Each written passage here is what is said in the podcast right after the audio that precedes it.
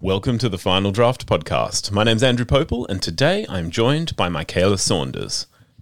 Now, here on the Final Draft podcast, we love to explore books, writing, and literary culture. Every week, Final Draft broadcasts from the studios of 2SER in Sydney, and we are dedicated to exploring Australian writing, from debut authors to the classics, the authors that you know and love. These conversations are a way to look at the issues that drive the author's storytelling, a way to help you discover more from the books you love because these are the stories that make us who we are. 2SER broadcast from the lands of the Gadigal people. I'm recording on the lands of the Darug and the Gundungurra people. These are the traditional lands of the area that we call Sydney, and I want to acknowledge the traditional owners of those lands, pay my respects to their ongoing connection to their lands, acknowledging that these are unceded lands, that treaty has never been made with Australia's First Nations. Now, today on the show, we have a new collection from Mykaela Saunders. It's called Always Will Be. And Mykaela Saunders is a Koori Goori and Lebanese writer. She is uh, incredible in her speculative, futuristic fiction. We've met before, and it's just a pleasure to be welcoming her back Always Will Be carries the subtitle Stories of Goori Sovereignty from the Futures of the Tweed. This book looks forward and imagines the possibility of that statement always was, always will be. I'm really excited to be bringing you this collection. Thank you for joining me today. Stay with me. Mykaela Saunders is coming up after this short break. Mykaela, welcome. It's so great to have you here. Thank you, Andrew. I love collections. It is it's such a trip reading through this. I've really enjoyed it. Always will be. It carries the subtitle Stories of Goori Sovereignty from the Futures of the Tweed. And I think that's about as good an introduction as we're going to get. I'm not going to try and outdo that, at least until we dive into the stories. And I wanted to start with a question. It feels like a central concern in Always Will Be, as well as this all comes back now and also in your academic work, and that's First Nations futurism and speculative fiction. Can you give us an idea of what these are and how they might differ to, I guess, dominant culture ideas about sci fi or speculative fiction that perhaps many readers and listeners would be more familiar with? Mm. It's a good question, and it's a good overview to, uh, yeah, as you said, my work. Um, well, what's become my burning passion in the last few years. Um, so, speculative fiction or spec fic is a kind of big umbrella basket that contains lots of subgenres, um, literary subgenres such as horror, climate fiction, science fiction, fantasy. Um, there's like countless arguments as to how these should be hierarchized or like the kind of taxonomy as to how they're related. But I'm not really interested in that. I'm more interested to see how First Nations writers use these um, genres, use these craft techniques, these themes, these tropes to tell our own stories. Um, and something that I've kind of figured out as I've gone uh, over reading and writing this stuff over the last few years is that all of our cultural stories deal with speculative fiction, fiction um, devices and tropes in some way or another.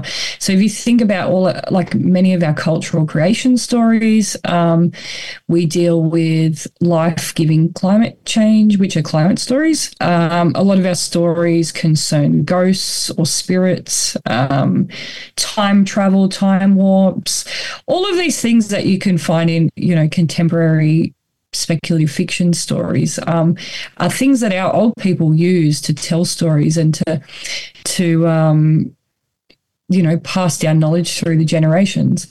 And i suspect the reason that these um, these story techniques were used for such a long time is because they're so fun. They've endured. Um, you know, all cultures use them in some way or another. And now we have this kind of um, contemporary speculative fiction or science fiction um, literary tradition. And of course, that was always dominated by Western um, ways of telling stories. But, you know, especially in the last 10 10 or so years, um, a lot of Indigenous and colonized peoples have been writing and publishing, particularly our own spec fic, and kind of using these tropes and reclaiming them and using them to tell our stories, um, the stories that are about our lives and our histories and our cultures, rather than, um, you know, replicating some of the you know golden age sci-fi things of colonization mm. and um, contact between alien cultures. Because because for us that these aren't these are reality. These aren't really um, you know fantasy stories. So yeah that's my long answer um, as to how you know how that all fits together.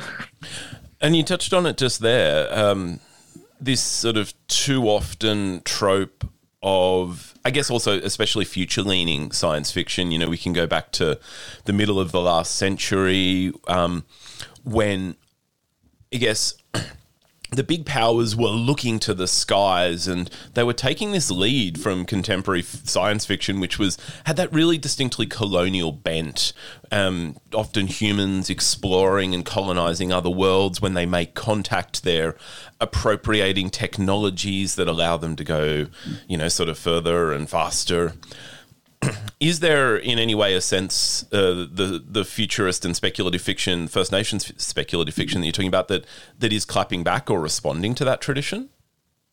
Oh yeah, absolutely. Um, I think most of the stuff I read, um, I'm I'm at the moment um, for the next three years. In fact, I'm at Macquarie Uni as a postdoctoral research fellow, and I'm writing a scholarly book on spec fic.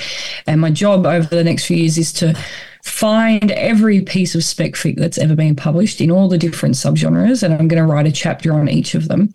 Um, and so I've done a lot. I've been doing a lot of reading and rereading, and most of our writers are concerned with not so much clapping back. Like um, I, I guess some of us, our writers, might be driven by that, but I think just in telling our own stories, it is asserting our own reality, which is at odds with the, you know, dominant Western scientific materialist pa- paradigm that, you know, um, we're, we're kind of taught is the only reality.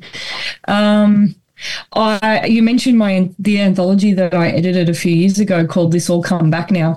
Um, I think all of the stories in here really demonstrate the way that you know we are using all these genres, whether it's horror, bush horror, fantasy, um, you know, near futurism, post human futures, you name it. We're using these to assert our reality, to assert our, you know, histories and, and our presence and even our futures and the way we're becoming. Um, yeah, it's definitely one to, to check out too, because even there, as you, and I don't want to move too far away from from Always Will Be, but you had me thinking there about, you know, when we start to move into areas like horror, you know, there is I might use scare quotes here. There is that kind of great Australian tradition, and I'm talking here about post colonial white Australian tradition of Australian Gothic, where um, there is there is a real othering of landscape so that it almost becomes the antagonist, it becomes the horrific other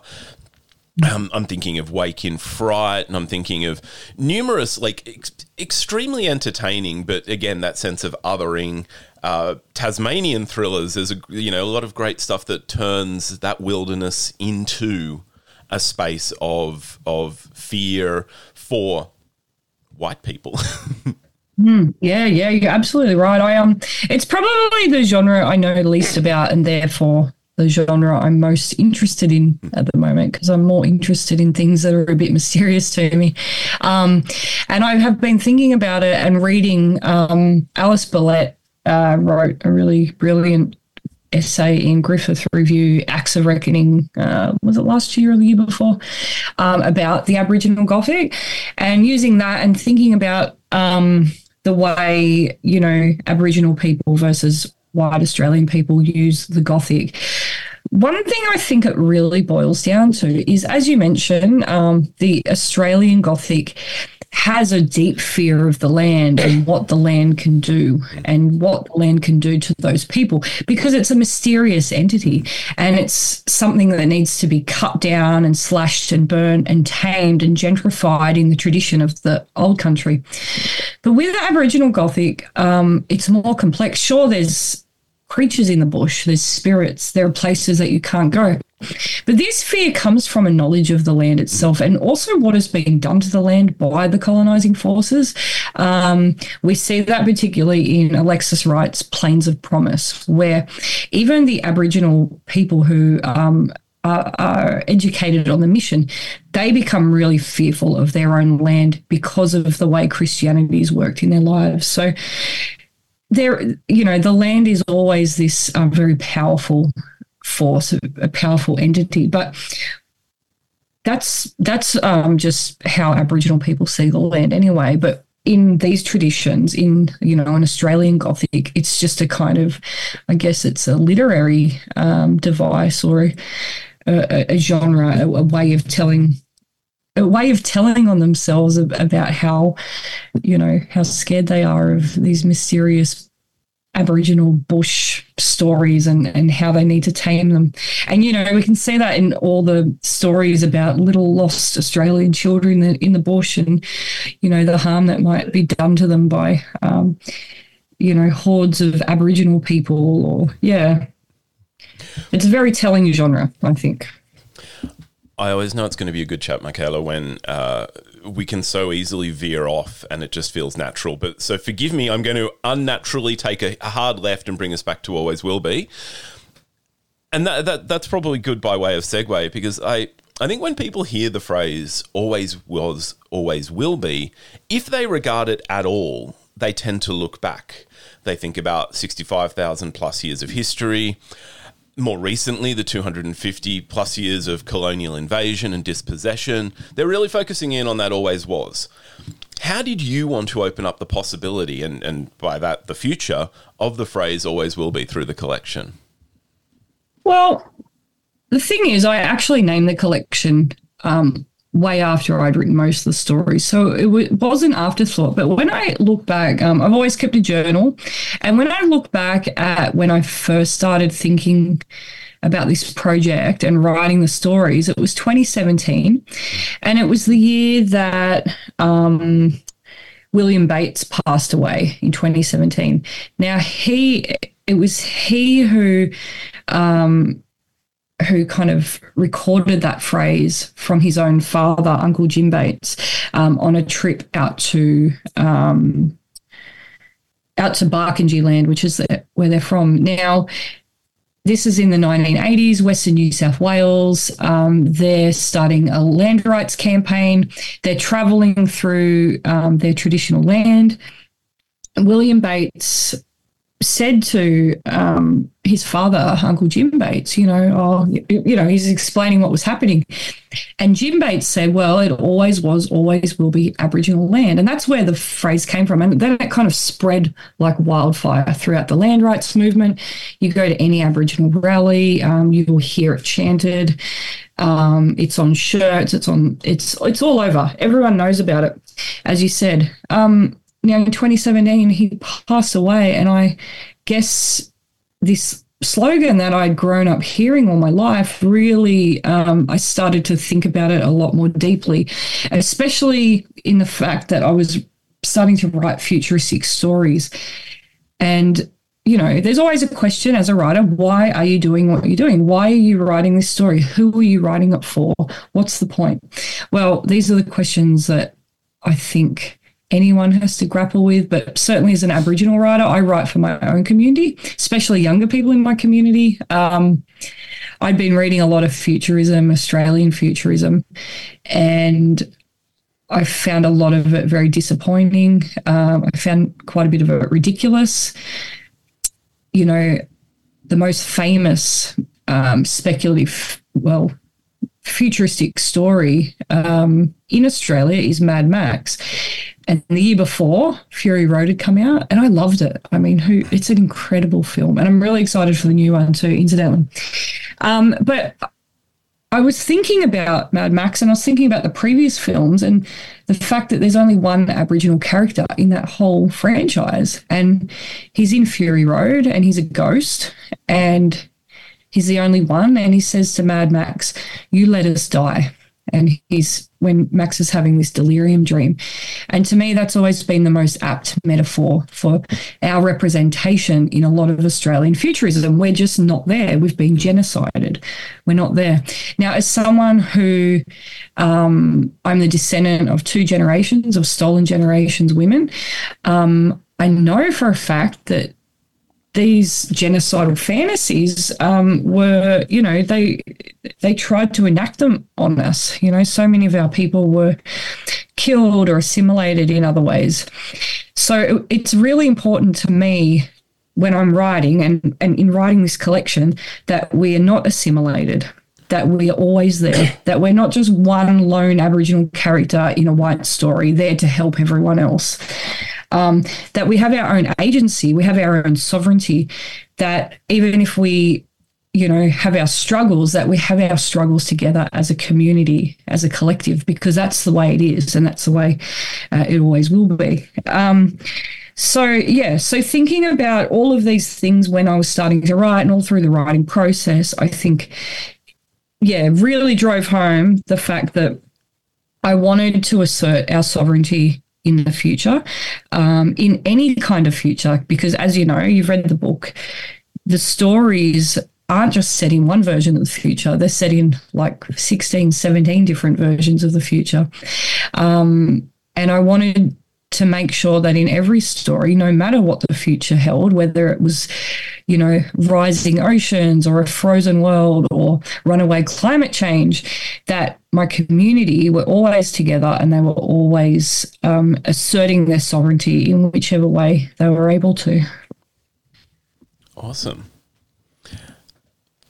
I want to go to a few of the stories now or or hop around and pull out pull out some themes in in stories like uh, cultural immersion program or Tweed Sanctuary Tour, you explore the possibility of restoring culture and recovering lost knowledge, recovering lost language. Could you talk a little bit about that idea, the importance of First Nations culture as a vibrant living thing? And I, I guess I'm coming to that from a place. I was having a conversation with someone the other day. Uh, where we, we talked about like what our education was like when we were kids and this idea that if we were given any understanding of who the, the indigenous inhabitants, the First Nations people were, it was a really kind of um, noble, savage sort of idea of th- these are only people who live on the land and there's not many of them, etc., etc. Et but yeah, in these stories, I, I found you know this reimagining of culture as a vibrant living thing that we we understand is there today again if we choose to acknowledge it yeah i was hoping you could talk a little bit about what you're exploring there hmm. i think with cultural immersion program um, I was thinking about technology. It was actually commissioned by um, Jenna Rain and Maya Hodge. Um, it was for a West Space program. It was in response to um, a Yolngu exhibition where they were actually using technology and video to showcase their culture. And I was asked to write this very short piece, um, you know, only a thousand words or so, in response to that. And I actually imagined, you know, a, a, a future where, you know, there was all this cultural knowledge in the archives, but maybe there weren't the right people or enough people to teach that stuff. And I thought about the ways technologies could be used to um, teach culture because, as we know, the best way to learn a culture is to be immersed in it, right? It's not read it in a book because so much context and nuance is lost in that way.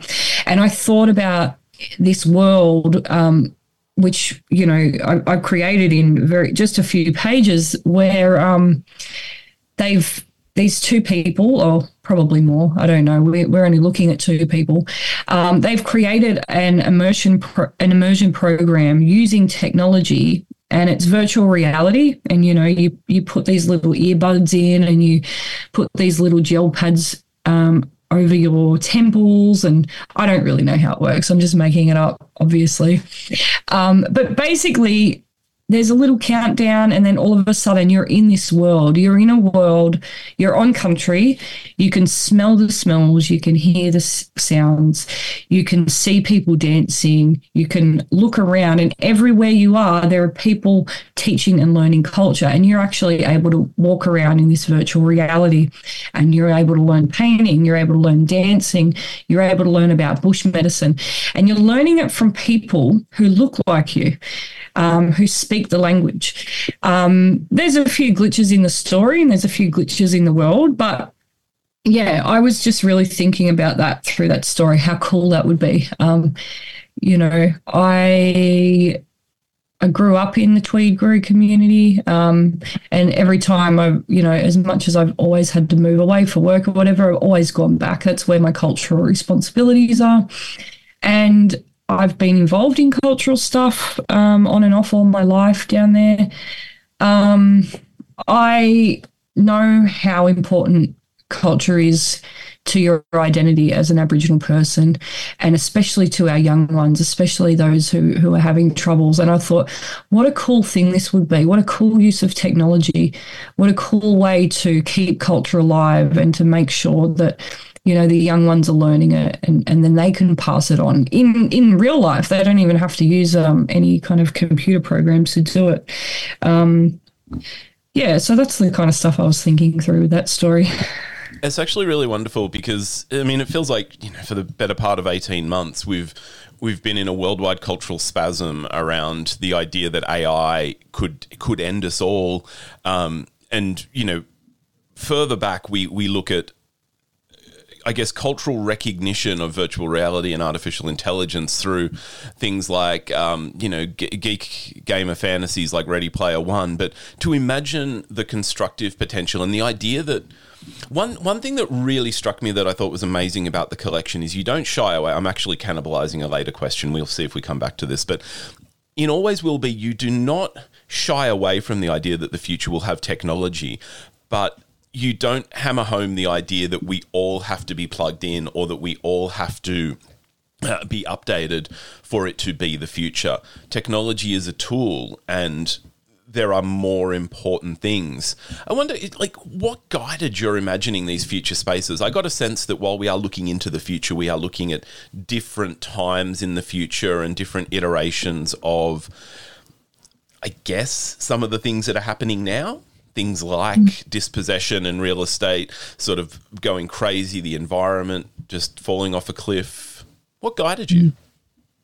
Yeah, I think I think um, it's a huge question, and there's like lots of facets to that answer. Um, I a few years ago I listened to a really wonderful um, interview with the science fiction writer Ted Chiang, and it was just around the time his book Exhalation came out.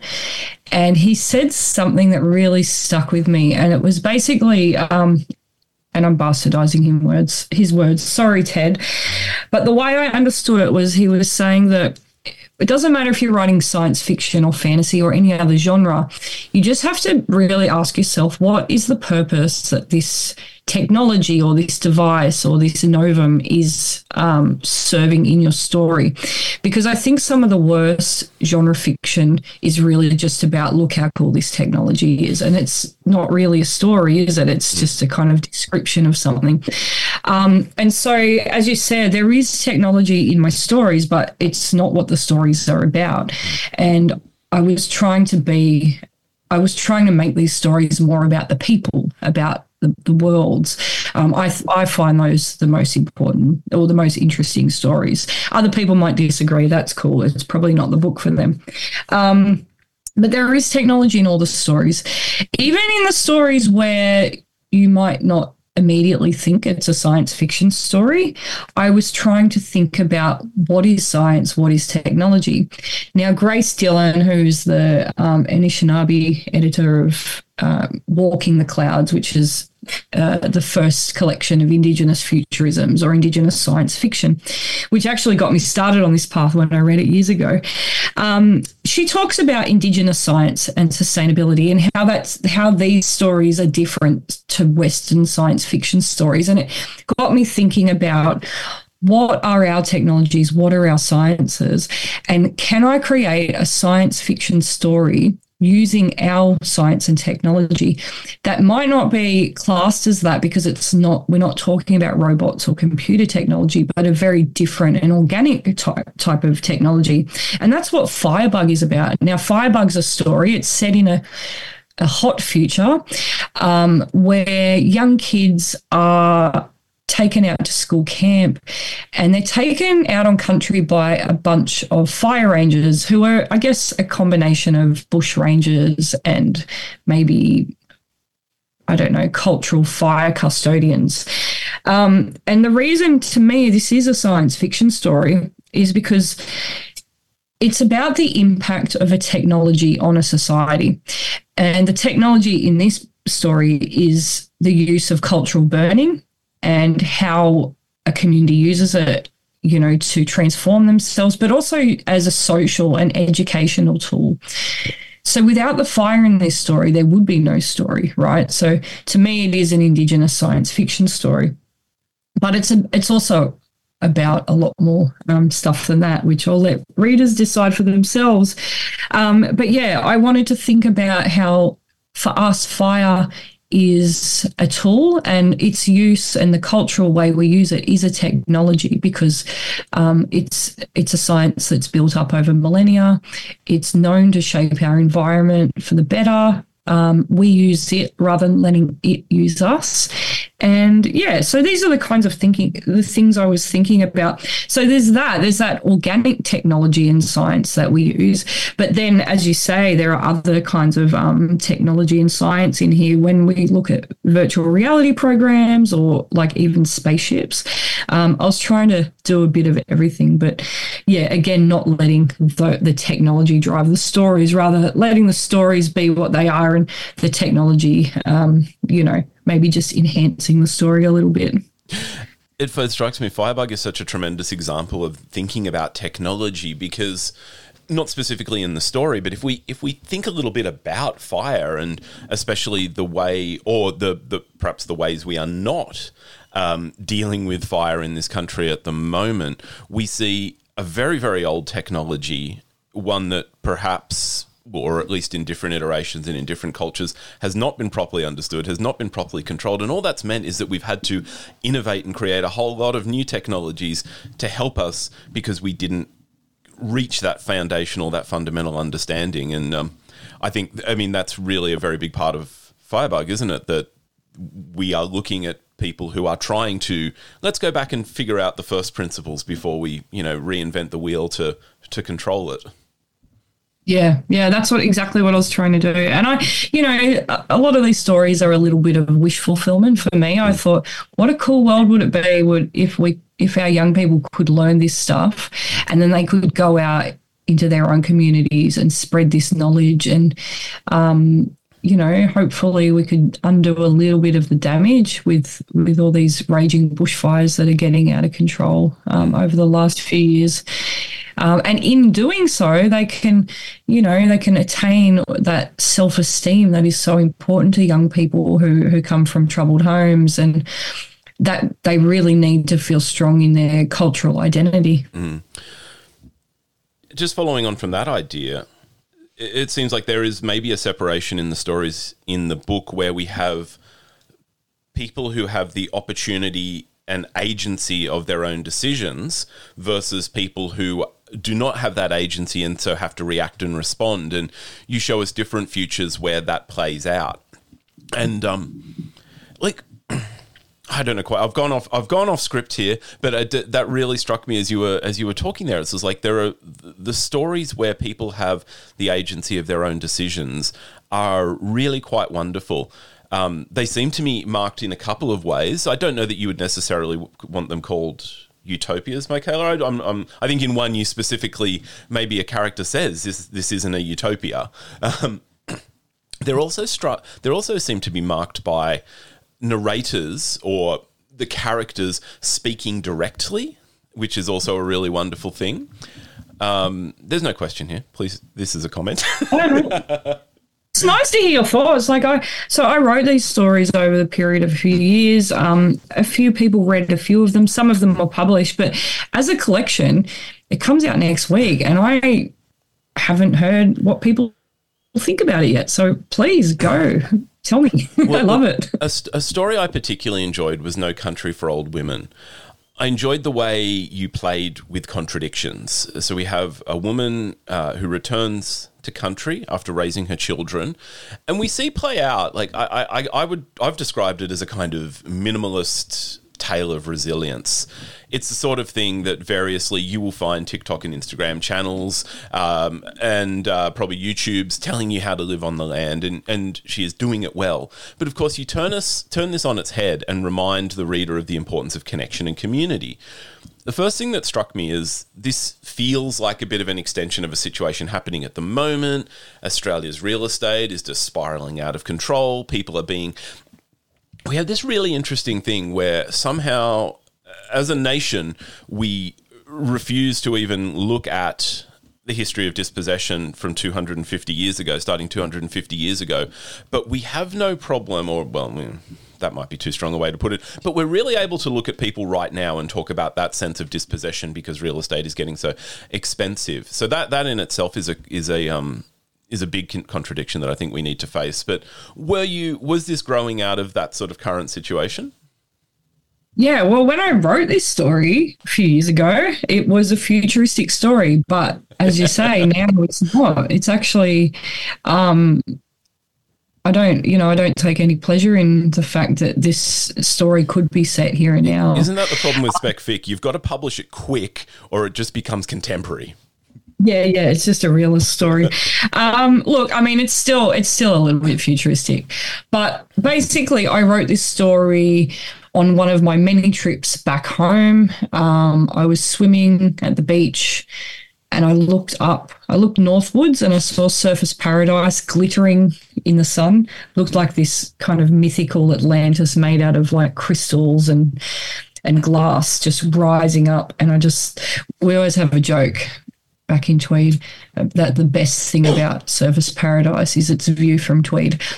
Um, so I looked at that and then I looked back, I looked south down the way and I looked at, you know, Coolangatta and how green and beautiful it was. And I thought, look at the difference. But then I kept looking back and forward, back and forward, and I noticed all these cranes and skyscrapers up and down the coast. And I realized what was happening. You know, I realized that this the city was just coming down. It was coming down towards Tweed. And in fact, if you look at if you go there now, there are new high rises going up every week.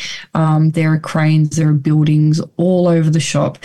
Um, so many people I know have been priced out. A lot of my family and community have had to leave because they can't afford to live there anymore.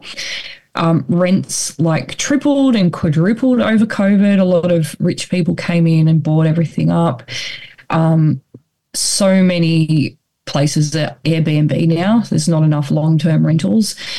Yeah, so all the stuff that's happened a lot over the last few years to a lot of small towns um, has certainly happened to Tweed. So when I wrote that, that hadn't all happened yet, but now, yes, it has. Um, so I was thinking about the ways that how could you live on country when it's all turned into a city and you can't afford to live there? And I thought about the fact that someone could you know, maybe conceivably still move out to the hills um, and live on a block of land. Now, this comes a lot from my own life. I, I spent a few years on and off living in my van um, over various periods of my life. Um, spent a lot of it camping out in the mountains, down at the beach, and I just thought it. I was just using a lot of my own knowledge there. Um, but you mentioned in this story that it's a bit of a. Um, it kind of pokes fun at this idea that you can do it all by yourself. Um, I was poking fun at that idea. Um, you know, a big part of me writing these stories was I read all of the Aboriginal written uh, futurism that, that we have to offer.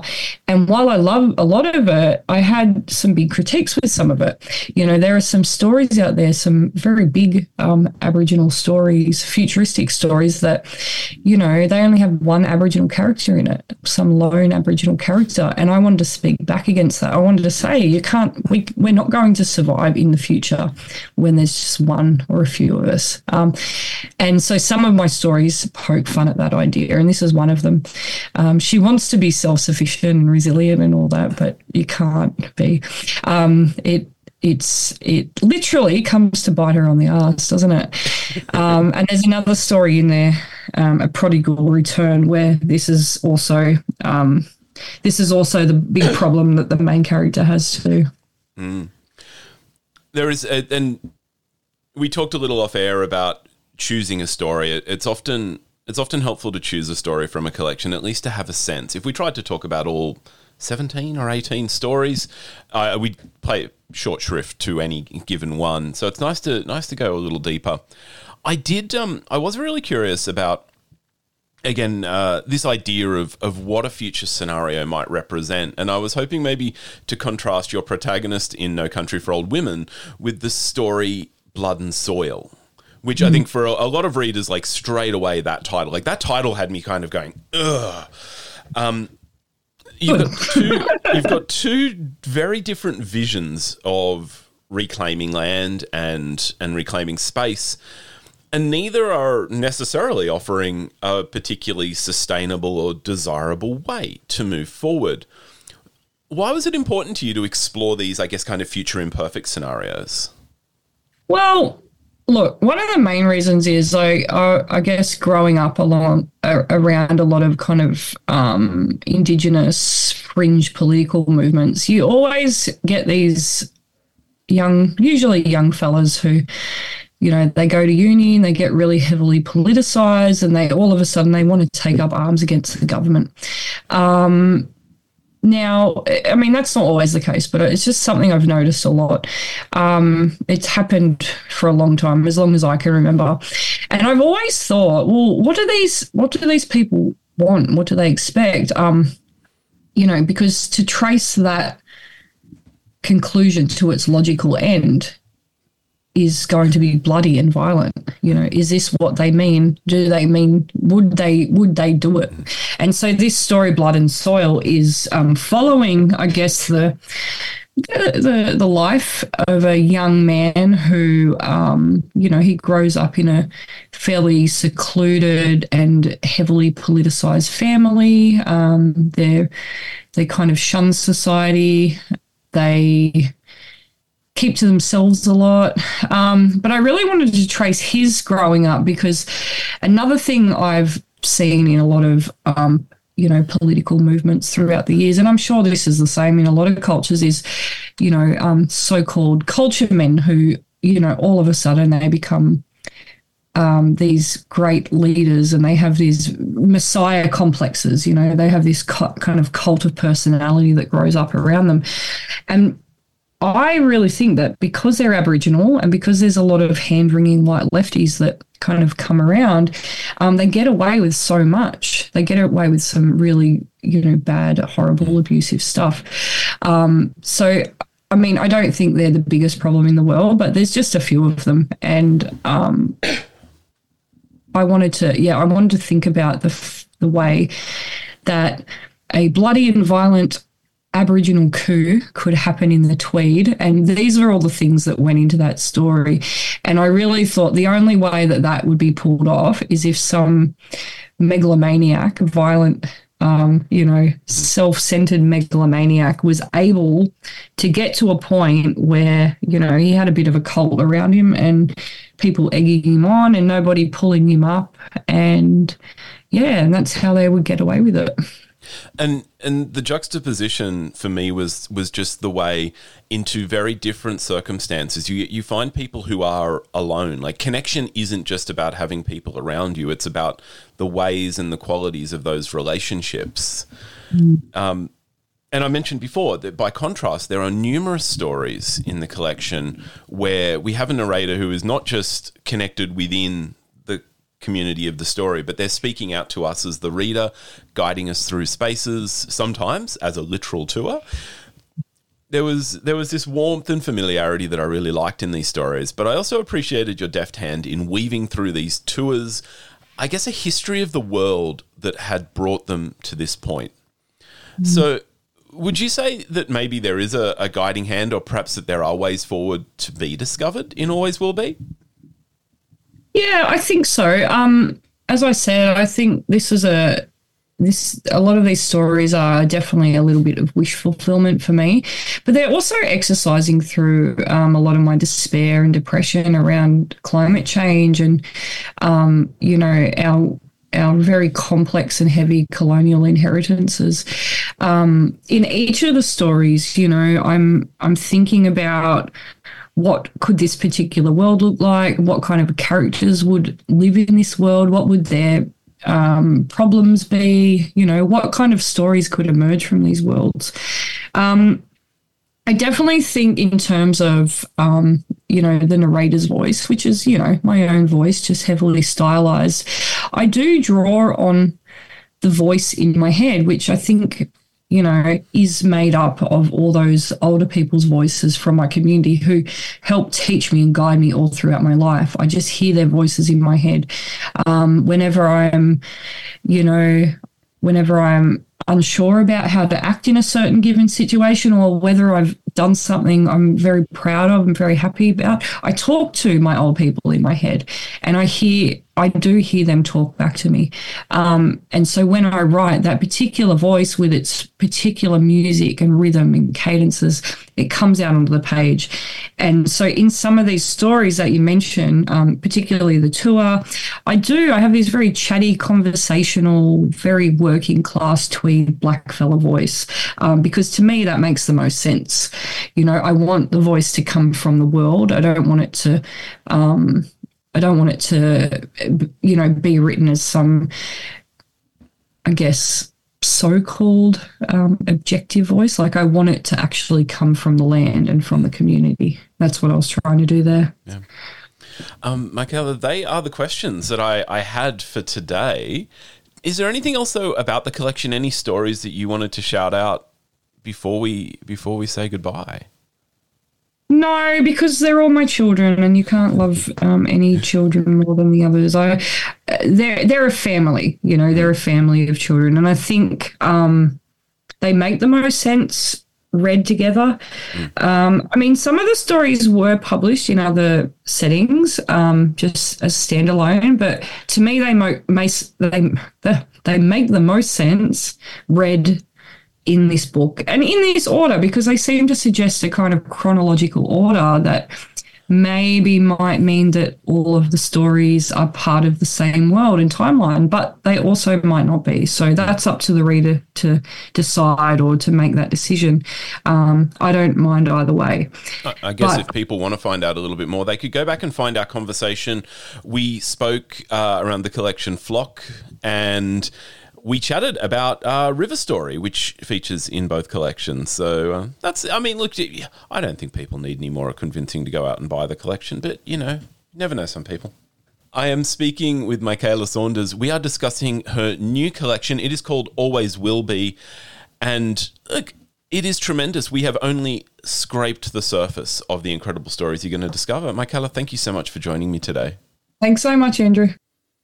Thank you for joining me on the Final Draft podcast. Thank you also to Mykaela Saunders. We were talking about her new collection. It is called Always Will Be. Final Draft is recorded on the lands of the Darug and the Gundungurra people. The show is produced and presented by Andrew Pople. You can stay in touch with us. You can email us. You can reach out on social media. It's all about just that final draft part. So email finaldraft at 2ser.com or search for at final draft 2ser on your social media. If you subscribe wherever you're listening to this podcast, well, it means new Final Draft podcasts every week. We usually have a full length interview and a short that you can enjoy, so there's no excuse not to keep up with great Australian reading. My name's Andrew Pople. I am going to be back very soon with more incredible conversations from Australian authors. Till then, I'm going to go do some reading. I wish you happy reading. Bye for now.